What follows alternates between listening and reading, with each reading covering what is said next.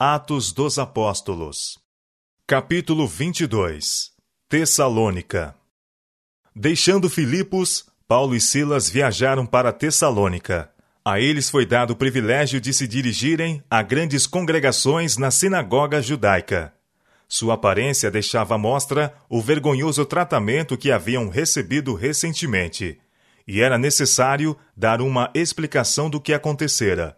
Isso fizeram eles sem se exaltar, mas exaltando aquele que operara seu livramento. Ao pregar aos Tessalonicenses, Paulo recorreu às profecias do Antigo Testamento concernentes ao Messias. Cristo, em seu ministério, tornara claras aos seus discípulos estas profecias. Começando por Moisés e por todos os profetas, explicava-lhes o que dele se achava em todas as Escrituras. Lucas capítulo 24, verso 27. Pedro, ao pregar a Cristo, tinha apresentado provas do Antigo Testamento. Estevão procedeu de modo idêntico. Também Paulo, em seu ministério, recorreu às passagens que prediziam o nascimento, sofrimento, morte, ressurreição e ascensão de Cristo. Pelo inspirado testemunho de Moisés e dos profetas, provou cabalmente que Jesus de Nazaré era o Messias, e demonstrou que, desde os dias de Adão, foi a voz de Cristo que falara por intermédio dos patriarcas e profetas. Profecias claras e específicas haviam sido feitas relativamente ao aparecimento do prometido. A Adão fora dada a certeza da vinda do Redentor. A sentença proferida contra Satanás: Eu porei inimizade entre ti e a mulher, entre a tua semente e a sua semente. Essa te ferirá a cabeça, e tu lhe ferirás o calcanhar. Foi para nossos primeiros pais uma promessa da redenção que seria efetuada por meio de Cristo. A Abraão fora feita a promessa que de sua linhagem haveria de nascer o Salvador do mundo. E em tua semente serão benditas todas as nações da terra. Gênesis capítulo 22, verso 18. Não diz, e as posteridades, como falando de muitas, mas de uma só, e a tua posteridade, que é Cristo. Próximo ao fim de sua obra como líder e mestre de Israel, Moisés claramente profetizou do Messias por vir. O Senhor teu Deus, declarou ele às hostes congregadas de Israel, te despertará um profeta do meio de ti, de teus irmãos, como eu. A ele ouvireis. E Moisés assegurou aos israelitas que Deus mesmo lhe havia revelado isto no monte Horebe, dizendo: Eis lhe suscitarei um profeta do meio de seus irmãos, como tu, e porei as minhas palavras na sua boca, e ele lhes falará tudo o que eu lhe ordenar. Deuteronômio capítulo 18, versos 15 e 18. O Messias devia provir de linhagem real, pois na profecia feita por Jacó, o Senhor disse: O cetro não se arredará de Judá, nem o legislador entre seus pés, até que venha Siló, e a ele se congregarão os povos. Gênesis capítulo 49, verso 10. Isaías profetizou: Porque brotará um rebento do tronco de Jessé, e das suas raízes um renovo frutificará. Isaías capítulo 11, verso 1. Inclinai os vossos ouvidos e vinde a mim, e ouve, e a vossa alma viverá, porque convosco farei um concerto perpétuo, dando-vos as firmes beneficências de Davi. Eis que eu o dei como testemunha aos povos, como príncipe e governador dos povos. Eis que chamarás a uma nação que não conheces, e uma nação que nunca te conheceu correrá para ti, por amor do Senhor teu Deus e do Santo de Israel, porque ele te glorificou. Isaías capítulo 55, versos 3 a 5. Jeremias também testificou da vinda do Redentor como um príncipe da casa de Davi. Eis que vem dias, diz o Senhor, em que levantarei a Davi um renovo justo. E sendo rei, reinará e prosperará, e praticará o juízo e a justiça na terra. Nos seus dias, Judá será salvo, e Israel habitará seguro, e este será o seu nome, o nome que o nomearão: O Senhor, justiça nossa. Jeremias capítulo 23, versos 5 e 6. E outra vez, Assim diz o Senhor: Nunca faltará a Davi varão que se assente sobre o trono da casa de Israel, nem aos sacerdotes levíticos faltará varão diante de mim, para que ofereça holocausto e queime ofertas de manjares e faça sacrifício todos os dias. Jeremias capítulo 33, versos 17 e 18. Mesmo o local do nascimento do Messias foi predito. E tu, Belém Efrata, posto que pequena entre milhares de Judá, de ti me sairá o que será Senhor em Israel, e cujas saídas são desde os tempos antigos, desde os dias da eternidade. Miqueias capítulo 5, verso 2. A obra que o Salvador devia fazer na terra fora amplamente esboçada. E repousará sobre ele o Espírito do Senhor, o Espírito de sabedoria e de inteligência, o Espírito de conselho e de fortaleza, o Espírito de conhecimento e de temor do Senhor, e deleitar-se-á no temor do Senhor. Isaías capítulo 11, verso 2 e 3. Aquele que assim fora ungido devia pregar boas novas aos mansos, restaurar os contritos de coração, proclamar liberdade aos cativos e a abertura de prisão aos presos, apregoar o ano aceitável do Senhor e o dia da vingança de nosso Deus, consolar todos os tristes, ordenar acerca dos tristes de Sião que se lhes dê ornamento por cinza, óleo de gozo por tristeza, vestido de louvor por espírito angustiado, a fim de que se chamem árvores de justiça, plantação do Senhor, para que ele seja glorificado. Isaías capítulo 61, versos 1 a 3. Eis aqui o meu servo, a quem sustenho, o meu eleito, em quem se compraz a minha alma. Pus o meu espírito sobre ele. Juízo produzirá entre os gentios. Não clamará, não se exaltará, nem fará ouvir a sua voz na praça. A cana trilhada não quebrará, nem apagará o pavio que fumega. Em verdade, produzirá o juízo. Não faltará, nem será quebrantado, até que ponha na terra o juízo, e as ilhas aguardarão a sua doutrina. Isaías capítulo 42, versos 1 a 4. Com poder convincente, baseado nas escrituras do Antigo Testamento, Paulo demonstrava que convinha que o Cristo padecesse e ressuscitasse dos mortos. Atos capítulo 17, verso 3. Não havia Miqueias profetizado? Ferirão com a vara no queixo ao juiz de Israel? Miqueias capítulo 5, verso 1. E não havia o prometido profetizado de si próprio por intermédio de Isaías? As minhas costas dou aos que me ferem, e as minhas faces aos que me arrancam os cabelos. Não escondo a minha face dos que me afrontam e me cospem. Isaías capítulo 50, verso 6.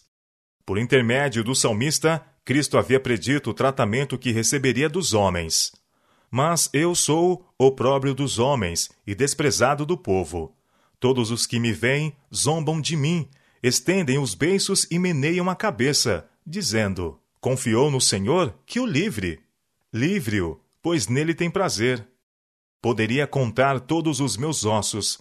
Eles vêm e me contemplam, repartem entre si os meus vestidos e lançam sortes sobre a minha túnica.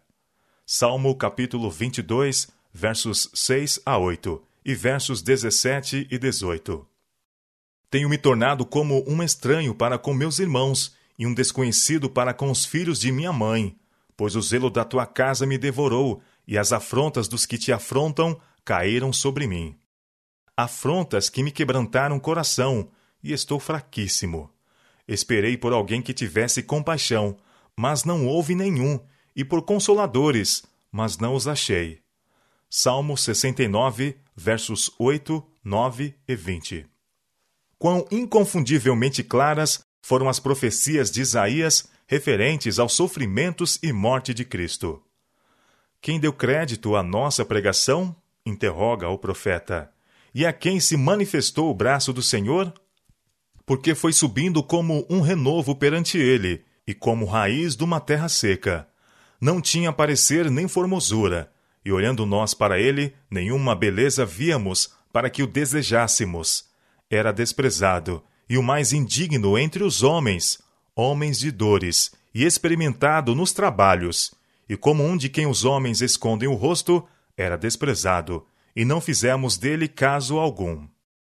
Verdadeiramente ele tomou sobre si as nossas enfermidades, e as nossas dores levou sobre si. E nós o reputávamos por aflito, ferido de Deus e oprimido. Mas ele foi ferido pelas nossas transgressões e moído pelas nossas iniquidades. O castigo que nos traz a paz estava sobre ele, e pelas suas pisaduras fomos sarados. Todos nós andávamos desgarrados como ovelhas, cada um se desviava pelo seu caminho, mas o Senhor fez cair sobre ele a iniquidade de todos nós. Ele foi oprimido, mas não abriu a sua boca. Como um cordeiro, foi levado ao matadouro, e como a ovelha muda perante os seus tosqueadores, ele não abriu a sua boca. Da opressão e do juízo foi tirado. E quem contará o tempo da sua vida? Porquanto foi cortado da terra dos viventes. Pela transgressão do meu povo foi ele atingido. Isaías capítulo 53, versos 1 a 8. Até mesmo a maneira de sua morte foi prefigurada. Como a serpente de bronze foi levantada no deserto, assim devia ser levantado o Redentor por vir, para que todo aquele que nele crê não pereça, mas tenha vida eterna. João capítulo 3, verso 16. E se alguém lhe disser: Que feridas são estas nas tuas mãos? dirá ele: São as feridas com que fui ferido em casa dos meus amigos. Zacarias capítulo 13, verso 6. E puseram a sua sepultura com os ímpios, e com o rico na sua morte, porquanto nunca fez injustiça, nem houve engano na sua boca. Todavia, ao Senhor agradou Moelo, fazendo-o enfermar. Isaías capítulo 53, versos 9 e 10. Mas aquele que havia de sofrer a morte pelas mãos de homens vis devia ressurgir como conquistador sobre o pecado e sobre a sepultura. Sob a inspiração do Todo-Poderoso, o suave cantor de Israel havia testificado das glórias da manhã da ressurreição. Também a minha carne, proclamou o jubiloso, repousará segura, pois não deixarás a minha alma no inferno, nem permitirás que o teu santo veja a corrupção. Salmo 16, versos 9 e 10. Paulo mostrou quão intimamente havia Deus ligado o sacrifício expiatório com as profecias referentes àquele que devia, como um cordeiro, ser levado ao matadouro. O Messias daria sua vida como expiação do pecado. Olhando através dos séculos as cenas do sacrifício expiatório do Salvador, o profeta Isaías testificara que o Cordeiro de Deus derramou a sua alma na morte e foi contado com os transgressores. Mas ele levou sobre si o pecado de muitos e pelos transgressores intercede. Isaías capítulo 53, versos 7, 10 e 12. O Salvador profetizado viria, não como um rei temporal, para livrar a nação judaica de opressores terrestres, mas como um homem entre homens, para viver uma vida de pobreza e humildade, e ser afinal desprezado, rejeitado e morto. O Salvador, predito nas Escrituras do Antigo Testamento, se ofereceria como um sacrifício em favor da raça caída, cumprindo assim cada requisito da lei quebrantada. Nele, os tipos sacrificais encontrariam seu antítipo, e sua morte na cruz emprestaria significado à inteira dispensação judaica. Paulo falou aos judeus tessalonicenses a respeito de seu zelo anterior pela lei cerimonial e de sua maravilhosa experiência às portas de Damasco. Antes de sua conversão, estivera ele confiando numa piedade hereditária e falsa esperança. Sua fé não estivera ancorada em Cristo. Em lugar disso, estivera confiando em formalidades e cerimônias. Seu zelo pela lei estava dissociado da fé em Cristo, sendo vão. Enquanto blasonava de ser irrepreensível na prática das obras da lei, tinha recusado aceitar aquele que tornara a lei valiosa. Mas, ao tempo de sua conversão, tudo havia sido mudado. Jesus de Nazaré, a quem Paulo perseguira na pessoa de seus santos, aparecera diante dele como o prometido Messias. O perseguidor vira-o como filho de Deus, aquele que viera à terra em cumprimento das profecias e em cuja vida se cumprira cada detalhe dos sagrados escritos. Ao proclamar Paulo com zelo santo o evangelho na sinagoga de Tessalônica, um jato de luz se derramou sobre o verdadeiro significado dos ritos e cerimônias que se relacionavam com o serviço do tabernáculo. Conduziu ele a mente de seus ouvintes para além do cerimonial terrestre e do ministério de Cristo no santuário celestial, até o tempo em que, tendo completado seu trabalho de intercessão, ele deverá voltar, com poder e grande glória, para estabelecer seu reino na terra. Paulo cria na segunda vinda de Cristo. Apresentou as verdades concernentes a esse evento com tanta clareza e ênfase que produziu na mente de muitos dos ouvintes uma impressão que nunca mais se apagou. Por três sábados sucessivos, Paulo pregou aos Tessalonicenses, debatendo com eles sobre as Escrituras referentes à vida, morte, ressurreição, obra intercessória e glória futura de Cristo, o Cordeiro morto desde a fundação do mundo. Ele exaltava a Cristo, de cujo ministério a compreensão exata é a chave que abre as Escrituras do Antigo Testamento, dando acesso a seus ricos tesouros. Ao serem as verdades do Evangelho assim proclamadas em Tessalônica com forte poder, foi atraída a atenção de grandes congregações. E alguns deles creram e ajuntaram-se com Paulo e Silas, e também uma grande multidão de gregos religiosos e não poucas mulheres principais. Atos capítulo 17, verso 4. Como aconteceu nos lugares anteriores trabalhados, também aí os apóstolos encontraram decidida oposição. Mas os judeus desobedientes foram movidos de inveja. Esses judeus não estavam então nas boas graças do poder romano, porque não fazia muito tempo haviam levantado uma insurreição em Roma. Eram olhados com desconfiança e sua liberdade estava, até certo ponto, restringida. Agora viam eles uma oportunidade para tirar vantagem das circunstâncias, para readquirirem o favor e, ao mesmo tempo, lançar a culpa sobre os apóstolos e conversos do cristianismo. Isso procuraram executar, unindo-se com alguns homens perversos dentre os vadios, por cujo intermédio alvoroçaram a cidade, e assaltando a casa de Jason, na esperança de encontrar os apóstolos. Mas não encontraram Paulo nem Silas. Porém, não os achando, a turba desatinada pelo desapontamento trouxe Jason e alguns irmãos à presença dos magistrados da cidade, clamando: Estes que têm alvoroçado o mundo chegaram também aqui, os quais Jason recolheu, Todos estes procedem contra os decretos de César, dizendo que há outro rei, Jesus. Atos capítulo 17, versos 5 a 7.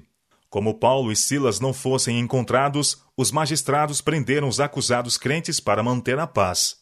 Temendo mais violência, logo os irmãos enviaram de noite Paulo e Silas a Bereia. Atos capítulo 17, verso 10. Os que hoje ensinam verdades impopulares não se devem desanimar se por vezes encontram, mesmo por parte dos que se dizem cristãos, recepção não mais favorável que a dispensada a Paulo e seus companheiros, por aqueles por quem trabalham. Os mensageiros da cruz devem armar-se de vigilância e oração, avançando com fé e ânimo, trabalhando sempre no nome de Jesus devem exaltar a Cristo como mediador do homem no santuário celestial, como aquele em quem se centralizam todos os sacrifícios da dispensação do Antigo Testamento, e por cujo sacrifício expiatório os transgressores da lei de Deus podem encontrar paz e perdão.